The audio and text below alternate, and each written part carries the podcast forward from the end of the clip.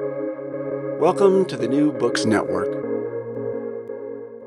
Cornell University Press and Brian D. Blankenship's recent publication titled The Burden Sharing Dilemma Coercive Diplomacy in U.S. Alliance Politics.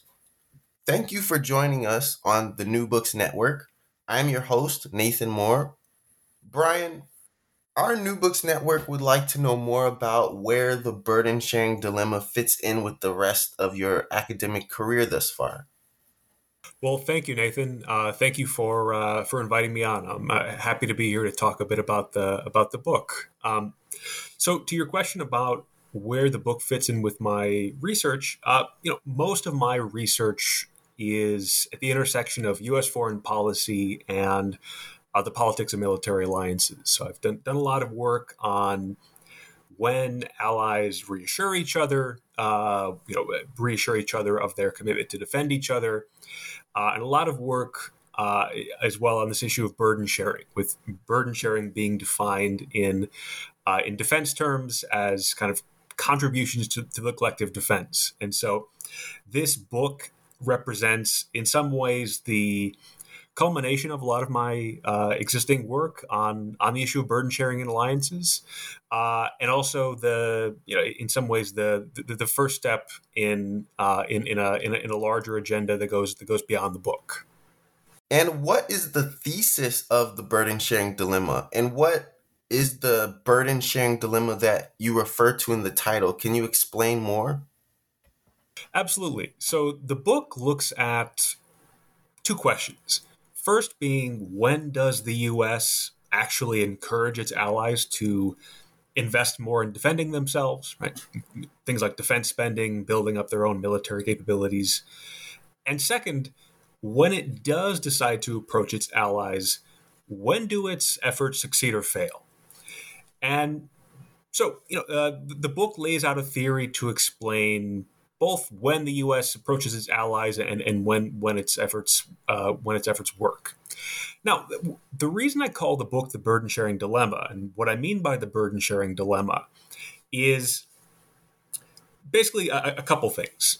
So, when the United States thinks about approaching its allies and the issue of burden sharing, right? Uh, when it thinks about encouraging its allies to do more for themselves, it faces both costs but also benefits in doing so. So start with the benefits. The, the benefits are, are, are relatively straightforward, right? Uh, if your allies do more, then that allows you to potentially do less, right? It allows you to provide military power to the alliance at lower cost for yourself, right? In you know, in a lot of ways, you know, most countries would at least to some extent, like their allies to do more because you know the more your allies do that means you can spend more money on other things right? Uh, anything from tax cuts to healthcare to education instead of spending on defense. Now uh, it's not all upside though because burden sharing comes at a cost. And the cost is that the more that you encourage your allies to invest in self-defense the more independent they become right? The uh, and this is especially true in really asymmetric alliances like those of the U.S. Right. So in, in an asymmetric alliance, you have a you have one powerful country. Uh, you know, in, in in the case of the book, the U.S. that has alliances with a lot of countries that are that are weaker than it. And typically, these alliances are characterized by the following exchange: the really powerful country provides security for the alliance, and the weaker countries basically agree to, in return, follow its lead in foreign policy. Right? Any, any everything from uh, allowing it to position its military forces on their territory, to assisting it in its foreign military interventions, to just following its lead in the international system. Now, the, the, the, challenge with burden sharing is that the more you encourage allies to do for themselves, the less likely they're going to be willing to do all those other things for you, right? So if, if an ally becomes independent, uh, they become more able of saying no to you on a variety of things, right? Whether it's military basing, whether it is uh, whether it's trade, whether it is developing their own nuclear program, right? Your leverage as the powerful country depends on your allies depending on you. And burden sharing cuts against that. And so, what the book does is it develops a theory to explain how the United States chooses when it come when it faces this dilemma. And the basic idea is that you know the, the U.S. will encourage allies when the costs of burden sharing are lower uh, and the benefits of burden sharing are higher. So specifically, when U.S. resources are constrained and when the threat environment is more severe, the U.S. is more likely to encourage allies to spend on defense, uh, improve their own military capabilities, uh, conversely, when its resources are not constrained or less constrained, and when the threat environment is comparatively benign, uh, you know, it, puts less emphasis on encouraging ally, allied burden sharing, and instead tends to err on the side of, you know, being okay with allies being dependent on it uh, in exchange for all the other things it gets. Um, now, uh, the, the other part of the theory is uh, focuses on allies' relative size. So, when it comes to approaching allies in the issue of burden sharing, uh, U.S. faces a, a, menu of larger and smaller allies, right? So, on the one hand, you have allies that are really big and strong, right? Countries like Germany, Japan. Uh, and on the other on the other end of the spectrum, you have much smaller countries, right? Allies like Luxembourg and NATO, Iceland and NATO. Um, these days, uh, many recent additions to NATO, like North Macedonia, Montenegro. Uh, each of these allies offers a, a different combination of risks and benefits when it comes to defense burden sharing. So the smaller, the, the really small allies, right? Your Icelands, your Luxembourgs, they don't have much to contribute, right? Uh, even if they conscripted every every person, spent every dollar of GDP on defense, uh, it wouldn't really be that much in absolute terms. And so you're probably not going to care that much about those allies' defense contributions. You're you're going to seek other things from them. On the other on the other end of the spectrum, your Germany's, your Japan's, you have the opposite problem right? Those countries are so big that if you encourage them to burden share, there's a real possibility that they could become genuinely independent. And so you have to kind of thread a needle with those allies. And so part of what I argue in the book is that what you're likely to see is that the US approaches allies in the middle the most, right? So your your countries that are good sized but not too big, right? There's kind of a Goldilocks zone in the middle where it's your moderately sized allies who face the most pressure to contribute. If you had to point to one U.S. alliance relationship that could explain them all, what would you choose as an example to share with the New Books Network or anyone who wanted to know?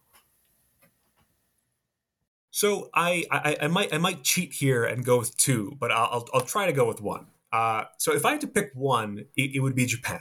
Uh, Japan is a case that really illustrates how just how you know uh, the, that really illustrates what happens when this dilemma is at its most severe.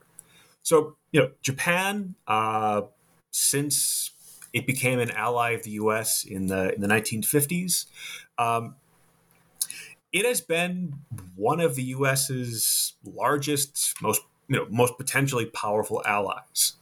Uh, and this became you know only more true as time went on, as Japan really grew very, very rapidly in the 1960s, 70s, and 80s.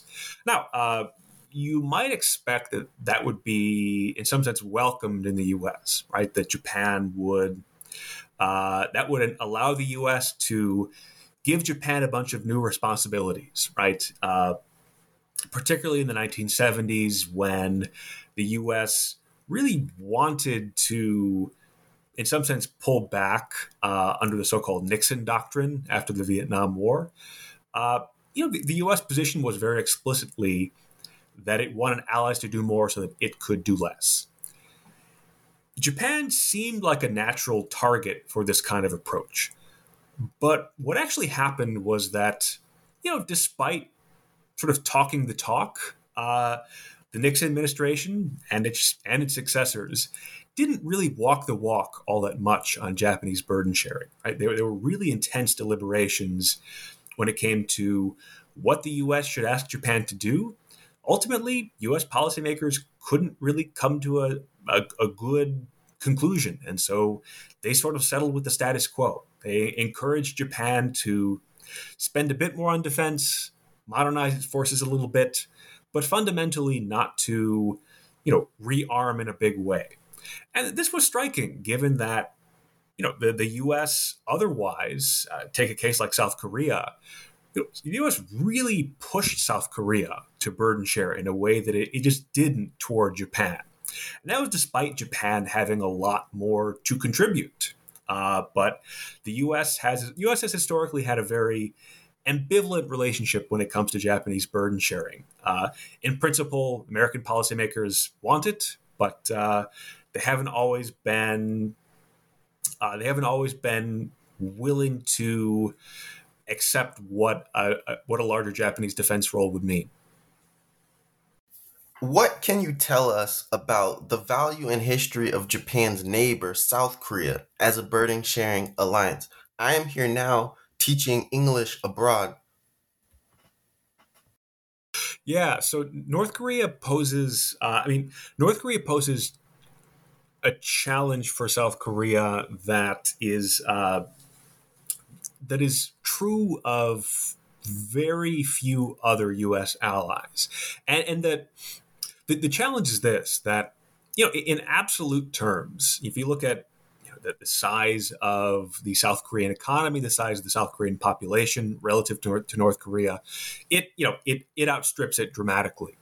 Uh, in principle, South Korea should be able to fend off North Korea alone. The challenge it faces is, is, is, twofold. Well, one, of course, is that North Korea now has nuclear weapons, which which uh, which poses a whole different set of challenges uh, that may, in some ways, makes the U.S. role in South Korea more indispensable than it was, you know, even during the Cold War. Um, the other challenge is that even if North Korea didn't have nuclear weapons, uh, Seoul, you know, the South Korean capital, is very close to the to the border with North Korea, and even without nukes, North Korea could inflict a lot of damage on Seoul uh, and and you know there's not a lot that uh, in, in ways that that wouldn't require North Korea to even take substantial amounts of South Korean territory. Right? It could it could barrage the city with artillery from from quite far, and so that that you know that uh, lack of depth that South Korea has really makes it you know really makes the US alliance essential for it in a way that you know you might not expect by just looking at the at the aggregate numbers. Uh, and you know not coincidentally South Korea has historically been when you talk about burden sharing partners uh, South Korea has been you know one of the consistently one of the allies one of the allies that has been consistently best at burden sharing, uh, dating back all the way to the 1960s when you know South Korea uh, sent a lot of South Korean troops to fight in the Vietnam War. Uh, 1970s, South Korea, under a lot of U.S. pressure, really boosted its military spending quite substantially. Uh, underwent a uh, a massive military uh, modernization campaign. Uh, and through the present, uh, you know, South Korea has one of the most capable military forces in the world. Uh, and so, you know, when you talk about burden sharing success stories, South Korea really comes to mind in a lot of ways as, as, as potentially case number one.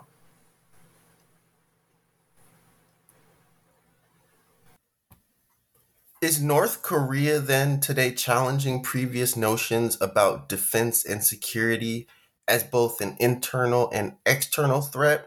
And does the United States need to involve itself less? So, can South Korea call on its self reliance to thwart that nearby enemy? Yeah, I mean, in, in a lot of ways, you know, the threat posed by North Korea, it, it's it's different in some ways, but but also, you know, not not different, but but all, but also can be, I think, compared to threats that other U.S. allies faced in the past, right? So, you know, one of the things that makes you know the, the North South Korea rivalry so intractable uh, was you know is similar to what made uh, Germany's position during the Cold War so intractable, right? It was it was a country divided, and you know uh, that that creates a you know that creates a dynamic in which it is uh, you know it, it's hard to terminate a rivalry when both countries consider themselves you know whether it's West and East Germany during the Cold War or North and South Korea today. Uh, you know, it's hard to terminate a rivalry in which both countries consider themselves, uh, you know, the sort of legitimate seat of uh, of the uh, of the country. Uh, now, uh, what makes North Korea, you know, unique in some ways is is in the sort of unpredictable nature of you know of of of what it does, right? Um, you know, there, there's a there's a whole cottage industry of trying to figure out what's going on in North Korea at any given time. Its conduct often seems kind of erratic. Um, now, it, it, you know it, it's it doesn't seem to be suicidal, right? So it you know d- deterrence seems to uh, you know d- deterrence isn't useless in the in the North Korea relationship by any means. It, it just you know it, its unpredictability makes it uh, you know you know it makes it a difficult threat to uh, to, to you know to kind of keep. Uh, to, to keep an eye on. Uh, now, on the issue of South Korean self self reliance, um, you know, part of what makes South Korean self self reliance tough is is the issue I uh, two issues I alluded to before. One being that North Korea has nukes and, and it doesn't, uh, and the other being that you know the the South Korean capital of Seoul is so vulnerable to North Korean bombardment that that it, it, it makes kind of a conventional defense of South Korea makes it a bit harder. Um, and, and and I think you know that's in part why the U.S. hasn't been willing to pull back from you know from the Korean Peninsula in in a way that you know previous presidents, Jimmy Carter, for example, really wanted to. Uh, you know, every time the U.S. previously has tried to pull back from Korea, uh, you know that a combination of South Korean protests and concerns about you know the, the looming threat of North Korea have have made that tough, uh, and that, that's in some ways only more true today with, with with the sort of rise of rise of China, which which adds a, a different layer of complexity to the to the relationship. In what ways can your book, The Burden Sharing Dilemma, shed light on the topic of burden sharing in NATO in the wake of our present ominous Russia Ukraine war? Yeah, so the in in the aftermath of the uh, of or you know in the early days after uh, Russia's invasion of, of Ukraine, it, it, seemed to portend potentially a, a, really dramatic shift in the burden sharing landscape in Europe, right? Uh, NATO has for you know, over 15 years now had this sort of notional and you know and uh, recently became um, more than notional uh, standard of spending 2% of GDP on defense, right? So it, every NATO member is supposed to you know, move toward two percent of spending two percent of GDP on defense.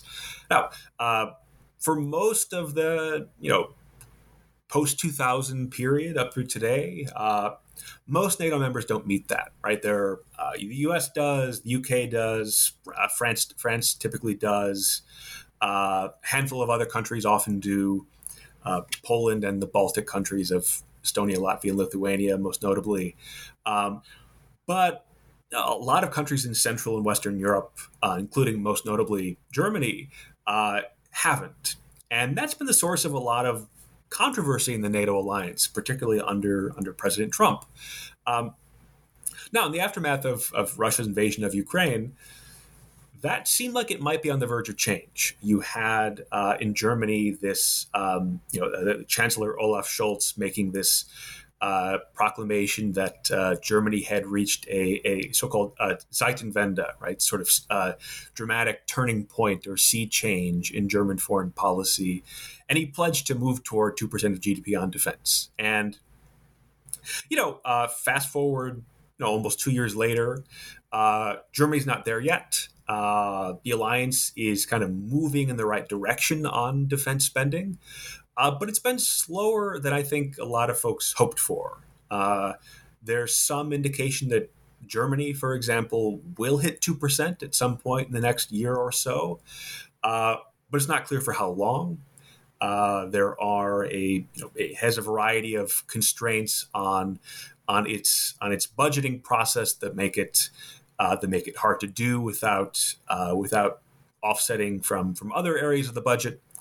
Um, but I think you know, kind of stepping back to to the book, uh, you know, the, book, you know, in some ways, the, the book would predict a couple things, uh, some of which have come to pass.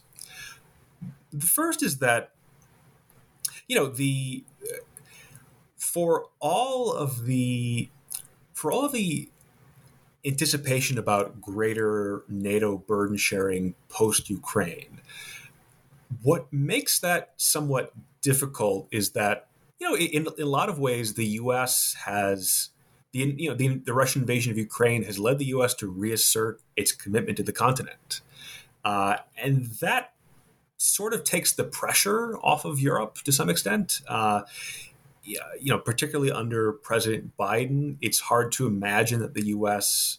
would abandon Europe uh, in the aftermath of Ukraine. Now, you know that that might change uh, over time as kind of congressional skepticism of the war in Ukraine increases, and especially if if, if you know Donald Trump is reelected.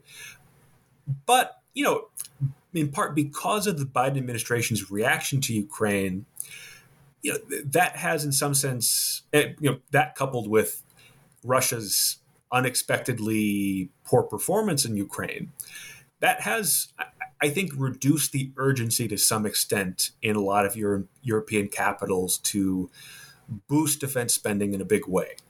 Um, and so that that's one thing. Uh, the other, you know, the, the other thing that makes burden sharing difficult in, in, in NATO, even in the aftermath of a of a crisis like uh, like Russia's invasion of Ukraine, is that you know a lot of the members who really feel the threat from Russia very acutely.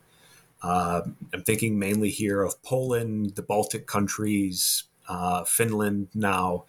Uh, these are not, with, you know, with the partial exception of Poland, these are not among the alliance's largest members, right? And you know, contrast this with the Cold War, when the front line of NATO was Germany, which was one of the, the alliance's largest members. Uh, what this has meant is that you know, uh, Poland and the Baltic countries and Finland can spend, you know, three, four, five, even more, you know, a percent of their GDP on defense. Uh, but it doesn't. It, doesn't mean as much as as if, say, Germany were, were to do the same. And you know, because Germany is separated from Russia by uh, you know, uh, several countries, uh, you know, most of whom are NATO members, you know, that makes it hard to encourage the rest of the alliance to spend more on defense, right? There's there's some ability of the of NATO members to, in some sense, free ride on the defense of of the, of the eastern flank members of NATO. Um, now, uh, the one thing that could change this is what happens vis-a-vis U.S. policy in the in the uh, in East Asia and the Western Pacific, right? Uh, presidents since Obama have been touting this pivot to Asia, right, uh, to focus more on dealing with China.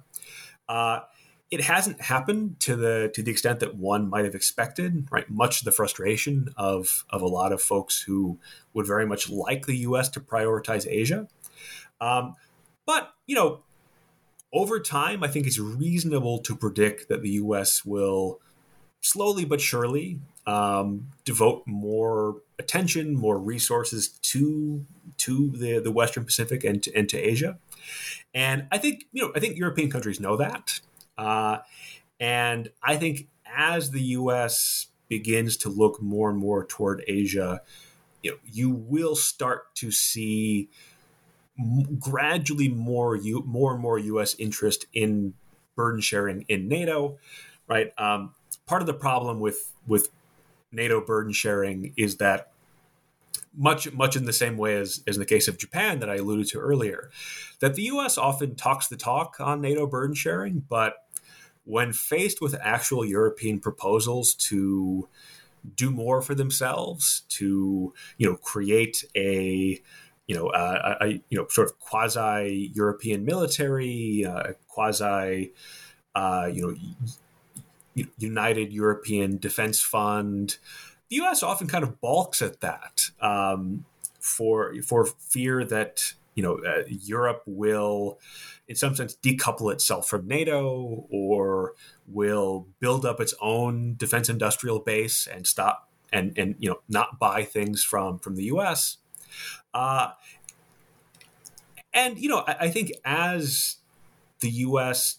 takes China more and more seriously, you'll gradually start to see that you know that skepticism on the part of U.S. policymakers decline over time. Um, but it's not a sure thing, right? The, the, these things have a, have a way of uh, of having a lot of inertia to them.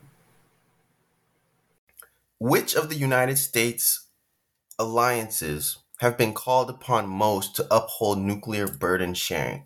Is that even possible given the U.S.'s preponderance of nuclear stockpiles?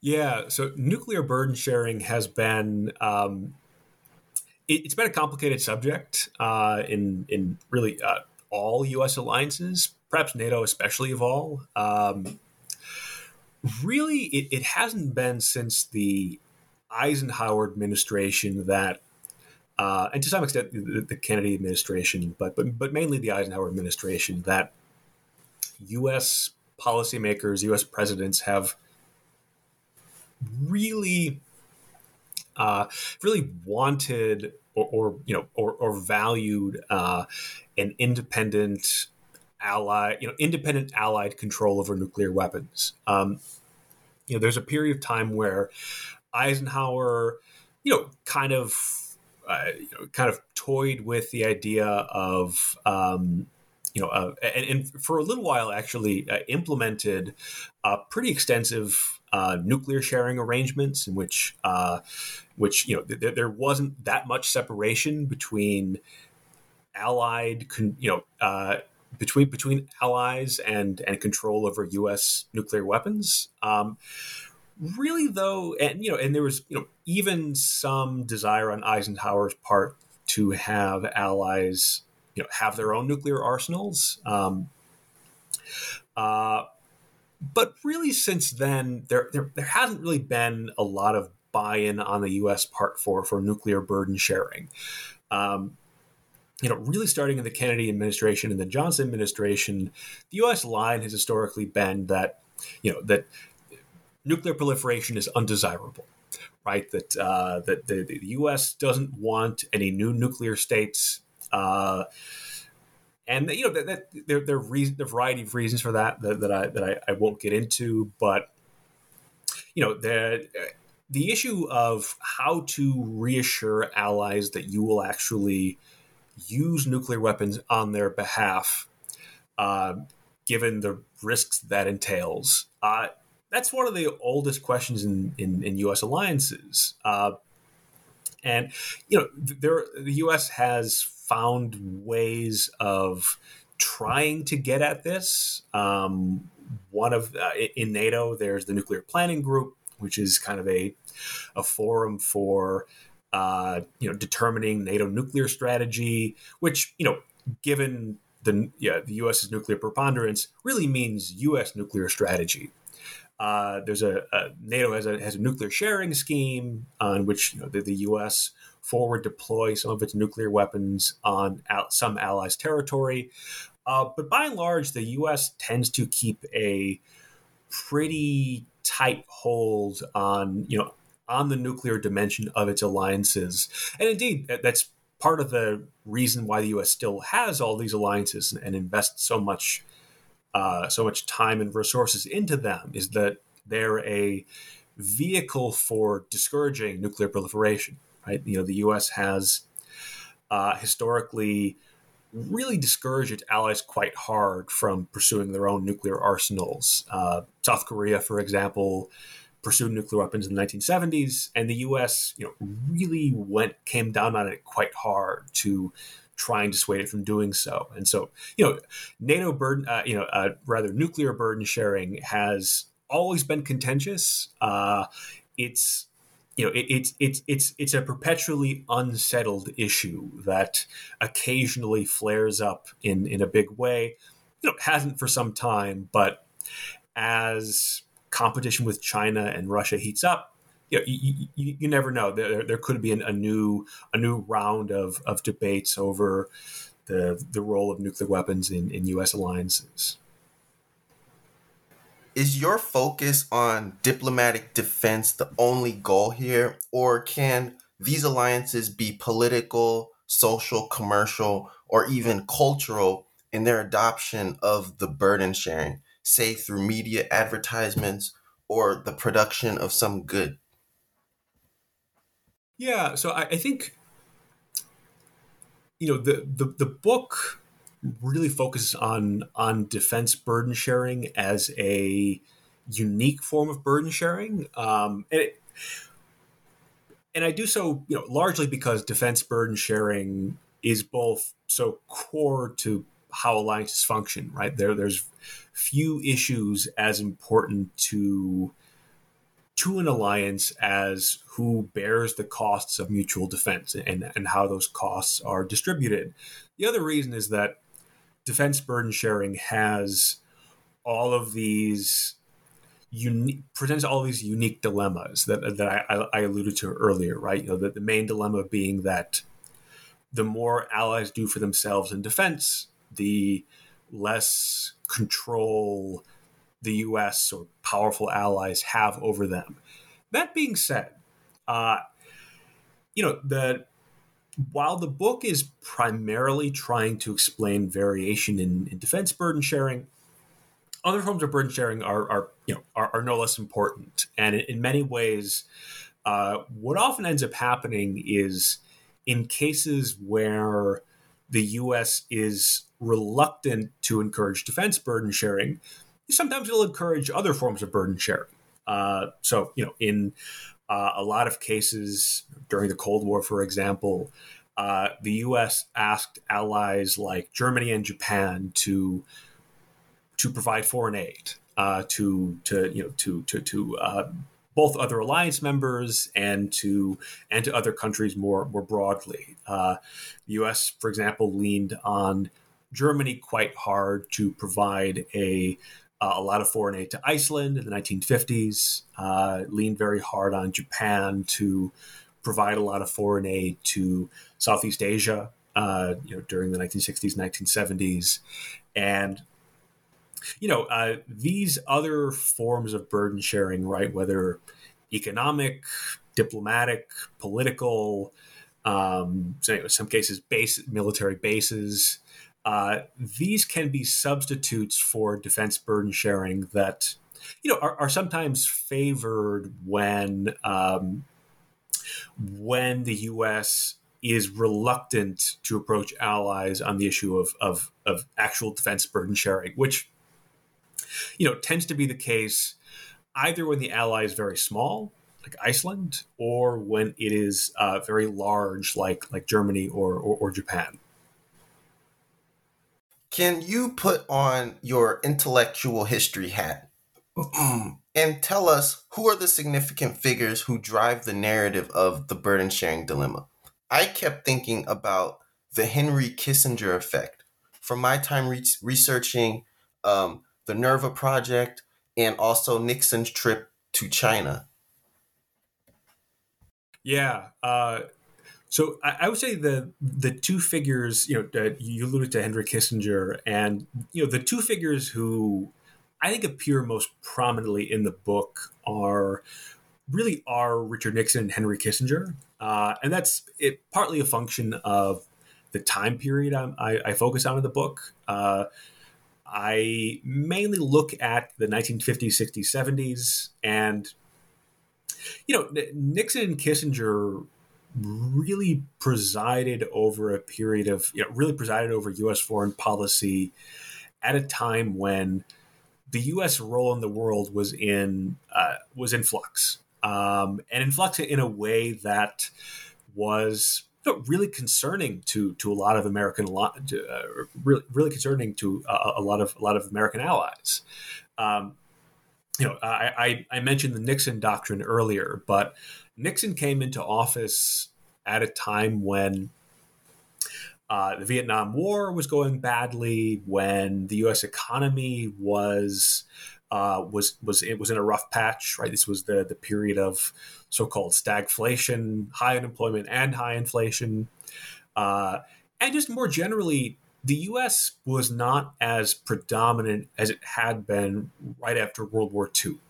Right after World War II, the U.S. accounted for you know nearly half of the global economy on its on its own, right? And that was never going to last. And you know, over the course of the 1950s, 1960s, the rest of the world, you know, recovered, and you know, the U.S. was still the predominant economy in the world, but it didn't have the same level of of dominance.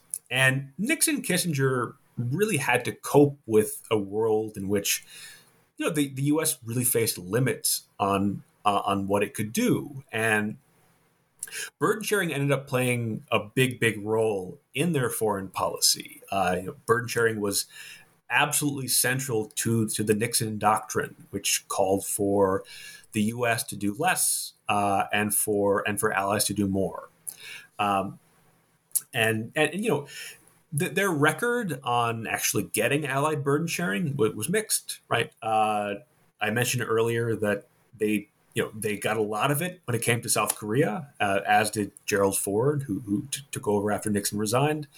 Uh, less so in the case of Japan, right? You know they the, the, evidence uh, there's there's a lot of re- there's a lot of evidence of you know Kissinger led meetings, uh, Nixon led meetings in which you know, uh, the you know, the architects of U.S. foreign policy go round and round and round on the issue of Japanese defense burden sharing, uh, and ultimately they you know they they sort of kick the can down the road to some extent, and you know that that approach has really characterized U.S. foreign policy toward Japanese burden sharing for much of the last 70 years. and so Nixon and Kissinger really do loom uh, loom quite large in, in the book. And were you able to include Nixon and his trips to China in 1972? Yeah, those those those, uh, those play an interesting role. Uh, so you know the the in in some ways Nixon's you know the, the so-called Nixon shocks, uh, right? Uh, one of them being the uh, getting the dollar off the gold standard, the other one being his trip to China, um, really came, you know, really were kind of part and parcel of this broader shift in U.S. foreign policy that the, that, that the Nixon doctrine characterized. Um, you know, during much of the 1970s, especially the kind of you know first half or so of the 1970s when the Vietnam War was winding down and ultimately ended. Um, you know, allies really were not sure what the future held for U.S. foreign policy. Right? You know, the U.S. was there was a lot of pressure from Congress to pull back from Europe, from Asia. The U.S. public was kind of running low on patience for foreign wars. Um, and you know, there there was real concern that.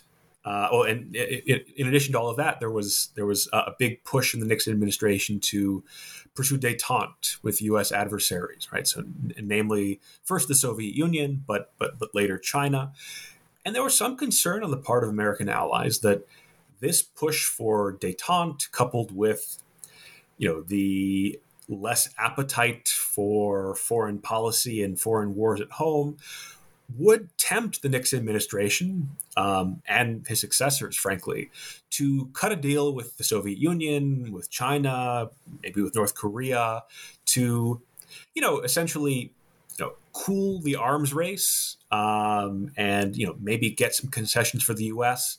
in exchange for selling allies out. Right, so you you, you really saw this fear very intensely in Japan and South Korea, um, perhaps South Korea most of all, where there's a lot of concern that that the Nixon administration was going to was going to abandon them. Um, and, and, in Taiwan as well, which of course you know the U.S. ultimately uh, did terminate its alliance with Taiwan, uh, though its commitment has has remained in, in other forms. Uh, and you know, the, the, Nixon trip to China was was part of this.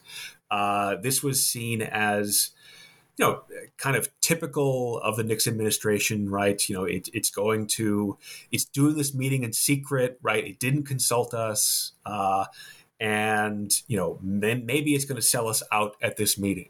Uh, and so, you know, it, the Nixon trip to China and the Kissinger trip to China that, that preceded it really raised a lot of the same alarm bells that uh, that these broader shifts in U.S. foreign policy did.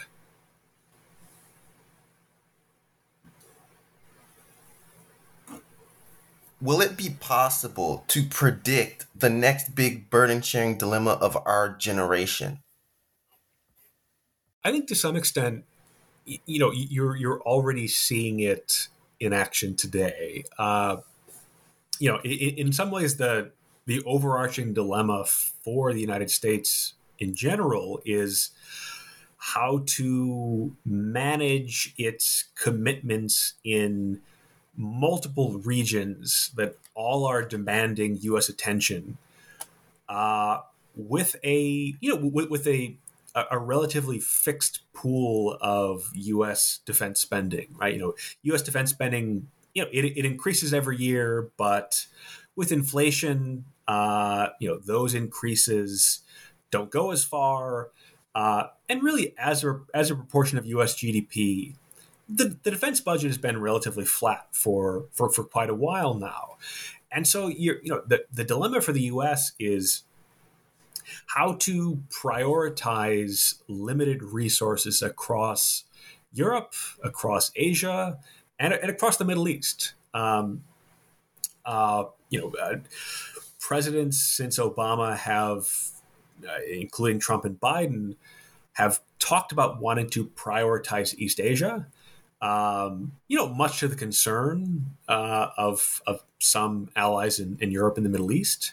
Um, but, you know, events in Europe, namely Russia's invasion of Ukraine, um, and you're seeing a, a, bit now with the uh, with the, with the uh, uh, conflict in, in, in Israel and, and, and Palestine.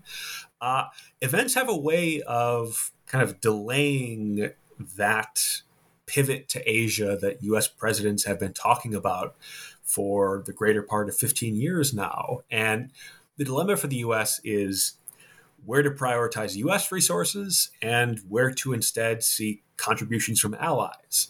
Now, the, the, the challenge is that uh, allies get a say in this, right? Um, and you know, if if the U.S.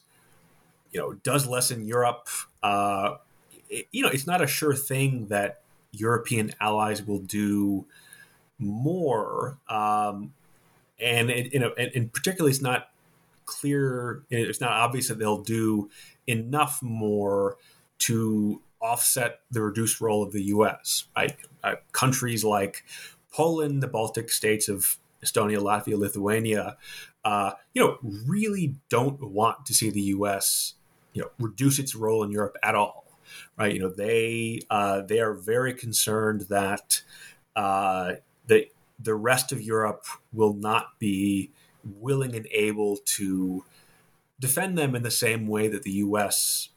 you know would be able to and, potentially willing to. Um, and the same thing is, is, is true in Asia, right? Um, you know, there's uh, concern about you know uh, that you know the, the, U.S. commitment to Europe and, and what that means for, say, a conflict over Taiwan with China.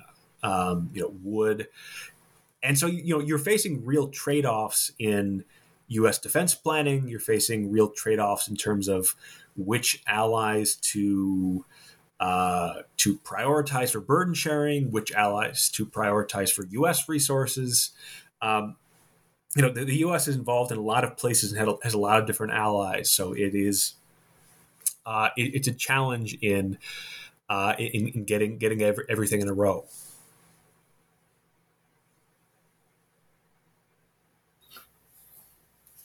what happened after the 1980s and into the 2000s that you write about in the burden sharing dilemma so the, the most of the book focuses you know as you as you alluded to on the sort of early to mid Cold War period, so kind of from the 1950s through through roughly you know the, the, early 1980s, um, and you know uh, the, the 1980s saw you know, it, it, it's in some ways a continuation of, a lot of the same challenges as the as previous decades had.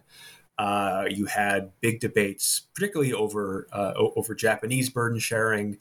Uh, Japan at that time was, you know, really rapidly growing. Uh, you know, they, there was some expectation that it could uh, it could overtake the U.S. in terms of the size of its economy, and you know uh, that that raised a variety of, of of questions about what the U.S. you know view on Japan should be. Right? Should should it uh, should it encourage Japan to kind of do more for itself? Right? Uh, should it you know should Japan more or less become self reliant and not not need the U.S. anymore? Um, you know, and, and there were some who wanted that. Uh, there was a lot of pressure from Congress to get Japan to boost defense spending. Um, but again, you saw similar debates as you had in previous decades. Uh, you know, the big concern was, well, you know, if if Japan spends more on defense, uh, you know, that means that they probably don't need the U.S. as much anymore. And if the U.S. wants Japan to kind of remain on its side in the Cold War, right? Uh, allow, allow, the U.S. to use Japanese territory for bases. Uh, it might have to, you know, be okay with Japan not being as self-reliant as it could be. Um, now, after the Cold War, you know, in the 1990s and 2000s, uh, you you had this sort of odd period where defense burden sharing in the conventional sense of you know defense spending, military power, it, it kind of fell off the radar to some extent uh, because you know for the most part, uh, you know, the U.S. didn't really face, and, and, for that matter, most U.S. allies, with the exception of, of North of, of South Korea, uh, because of North Korea didn't really face a huge threat anymore, right? With, with the collapse of the Soviet Union, particularly in Europe, uh, you know, it, it, wasn't clear what Europe needed to spend on defense to prepare for. Uh, and, it, and as a result, it was kind of during this period that you saw European defense budgets really just plummet. Uh, European military power, uh, you know, really start to decay. And you know, the, the, this was not a huge priority for the U.S. Um, what became much more of a priority was getting allied contributions for the war on terror, right? And so, you know, instead of the kind of traditional debates around defense spending that you saw during the Cold War and that, and that you're seeing today in the past, you know, ten years or so, there's a lot more emphasis on getting allies to contribute forces to Iraq, Afghanistan, to cooperate with the U.S. in the war on terror. Uh, and so, you know, tr- traditional defense burden sharing really dropped off the radar in important ways in the 1990s and 2000s. Uh, this was less true in Asia, right, uh, because of North Korea and and to some extent because of China. Um, but in the last 10, 15 years or so, you know, as Russia has resurged, as China has risen, as North Korea has has you know has remained uh, an active challenge, you've really seen the return of debates over burden sharing in a big way, right? You know, the, the debates that are unfolding today uh, really resemble those of the Cold War much more than they resemble those of the 1990s and 2000s when the big issue was um, was terrorism, Iraq, Afghanistan.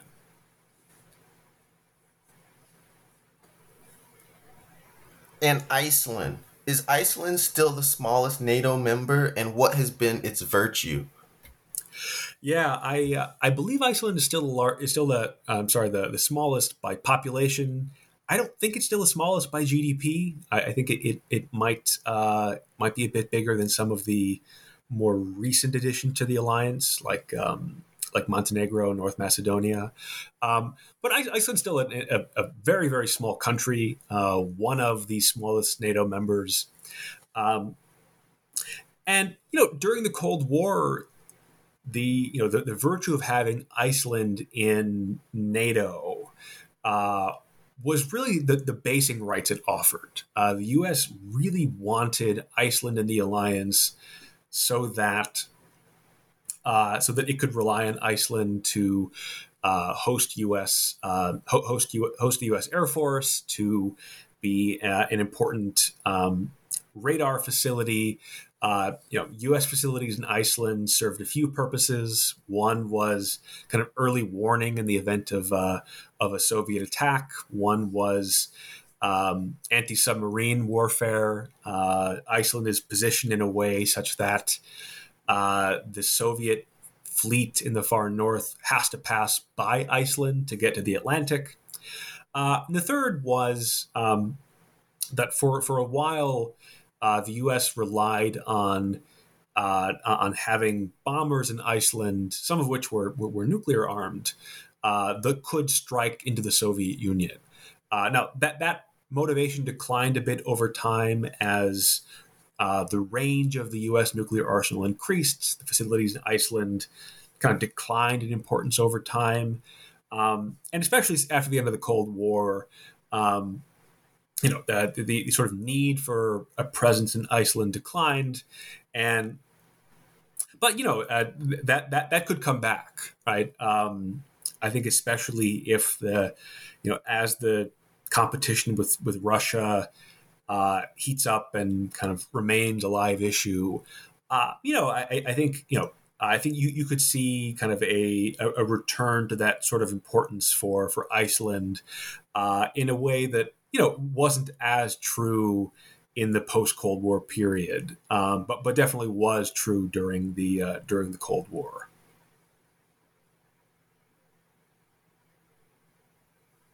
Is a separate history of troop withdrawals possible? Which ones are the most poignant from your memory of troop withdrawals? Yeah, so the um, I, I, will answer that in a couple ways. Um, first is that in, in a lot of ways the the most the most interesting case of troop withdrawals is is actually a case where the troop withdrawals didn't happen, which is uh, which is you know which is from Europe. Um, it's it's striking. You know, in hindsight, it seemed sort of obvious that the U.S. would remain in Europe, that there would be a substantial U.S. footprint in Europe for you know for for, many decades, you know, through the present. Um, it, it, didn't. It wasn't always obvious that that would be so. Um, there, you know, particularly Dwight Eisenhower, uh, you know, really wanted to pull the U.S. out of Europe at, at important important moments. Um, you know, Eisenhower's view was that his job was to help Europe build itself back up, uh, be able to stand on its own two feet, and then the U.S. would would come home. right? It would you know remain in NATO. It would remain committed to Europe's defense, but but you know his view was that if the U.S. still had you know, for much of the Cold War, it had a quarter million U.S. forces in in uh, in, in, Germany alone, and, and, and, more than that in, in all of Europe. You know, his view was that if that was still true, you know, at, after some time, uh, then that was a, that was a mark that that he had failed. Um, and, you know, it, it, there's a variety of reasons that didn't happen. Um, one being that. Uh, one being the burden sharing dilemma, right? The, the the U.S.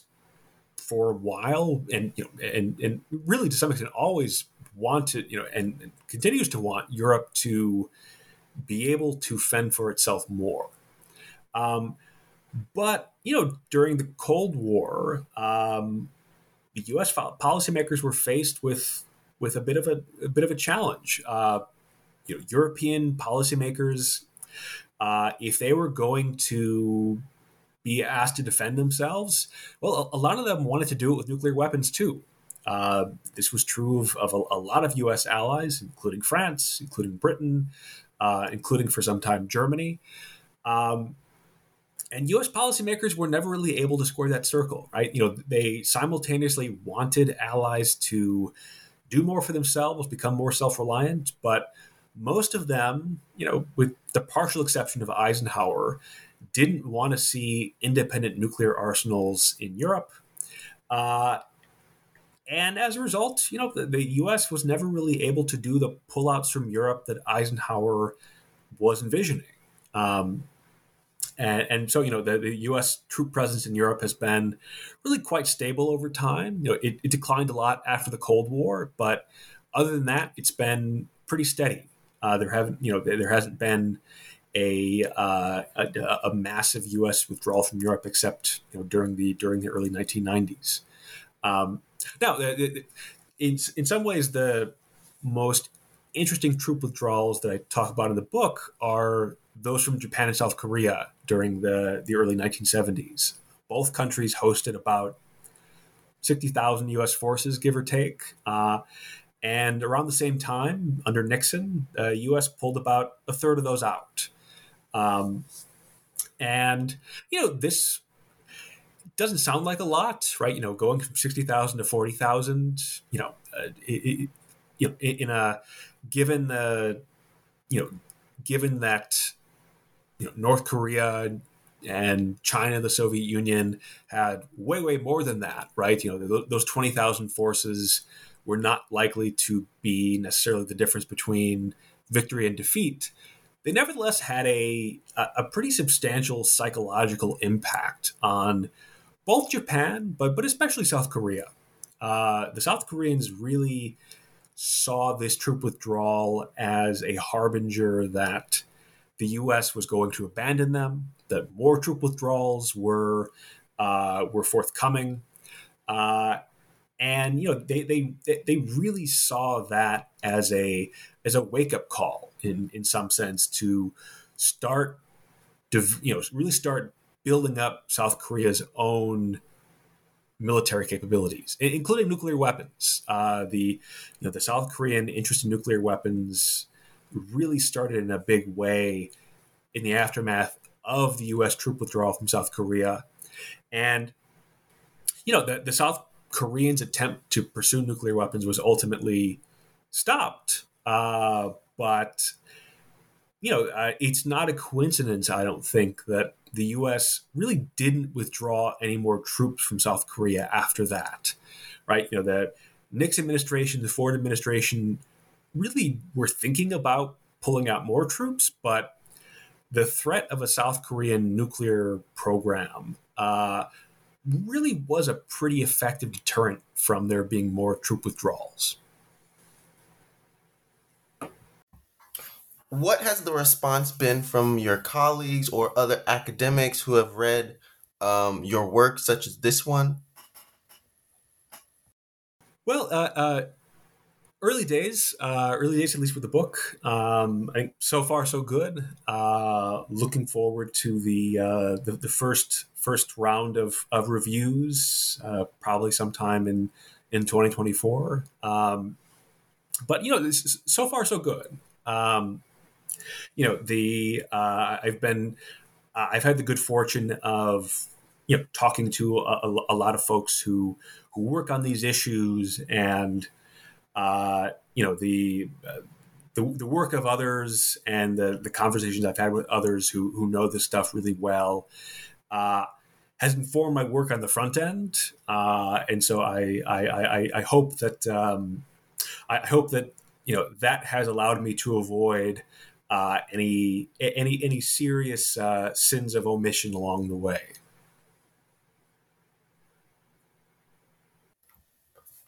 Are you making any other appearances about your book outside of the New Books Network?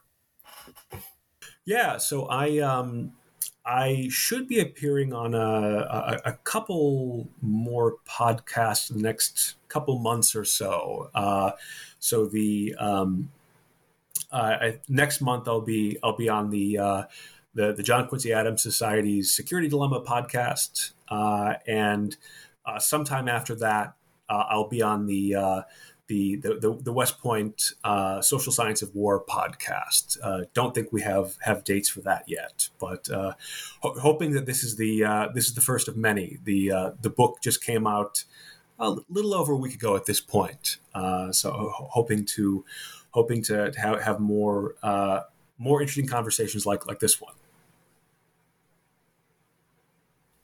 And what are you working on next? So my my next big project, uh, as I think I, I, alluded to at the very top of the conversation, is kind of building on the book in important ways. So the uh, the book is really all about you know the conditions under which the U.S. is willing and able to encourage allies to uh, assume more responsibility for their own defense. The the next set of projects I'm looking at uh, explores a bit more which strategies are most effective for encouraging burden sharing right so the the book puts a lot of emphasis on the role of kind of diplomacy private pressure uh, including kind of threats of abandonment and coercion uh, what I want to do next is to kind of compare the effects of that kind of pressure, right? That kind of coercive pressure to other forms of pressure, right? So things like, uh, you know, uh, you know, basically asking allies nicely, right? You know, so you know, d- does it work to, you know, um, to tell allies that we will do more if you do more? Does it work to tell allies that, you know, we, we really think you should spend more on defense because uh, you said you would, right? In NATO's case, you're not hitting 2%. And so, you know, we uh, we really think you should. Um, and so, you know, kind of comparing the the role of this kind of um, you know very very very harsh pressure that I focus on in the book to you know softer forms of pressure uh, to kind of see see w- which one really is more effective. Uh, also do, am doing some uh, some some work on public opinion. So I'll be doing some some survey work in in allied countries uh, to try and get a sense of you know what moves the needle on public support for for burden sharing. Um, you know, in, including including coercion, but but but also comparing coer- coercion to to other things. Any final thoughts for the New Books Network listeners? Uh, you know, I I would just uh, I would just say that uh, you know burden sharing is is a subject that I don't think is going away anytime soon. Uh, it you know in many ways Trump kind of brought the issue back into public attention in a big way, but uh, it, but I don't think it's going. I don't think it's going away. I, I, think you know the the nature of the challenges U.S. foreign policy is facing, right? Combination of particularly Russia and China, but also uh, also other other lingering challenges, coupled with you know the limits of U.S. power. Uh, those are only going to make burden sharing a a bigger and more relevant issue as as time goes on. So I think the I think the importance of of the book and and of the of the issue of burden sharing will uh, it, it it's not going to go away. Listen to an original podcast recording of the New Books Network and your host Nathan Moore. Our audience can thank Brian Blankenship for contributing a new episode about his book out of Cornell University Press, The Burden Sharing Dilemma Coercive Diplomacy in U.S. Alliance Politics. Until next time, we say farewell. And don't forget to subscribe to get more podcasts like this one with your favorite authors to hear more insights into their latest exploration. Thank you, Nathan. Great to be with you.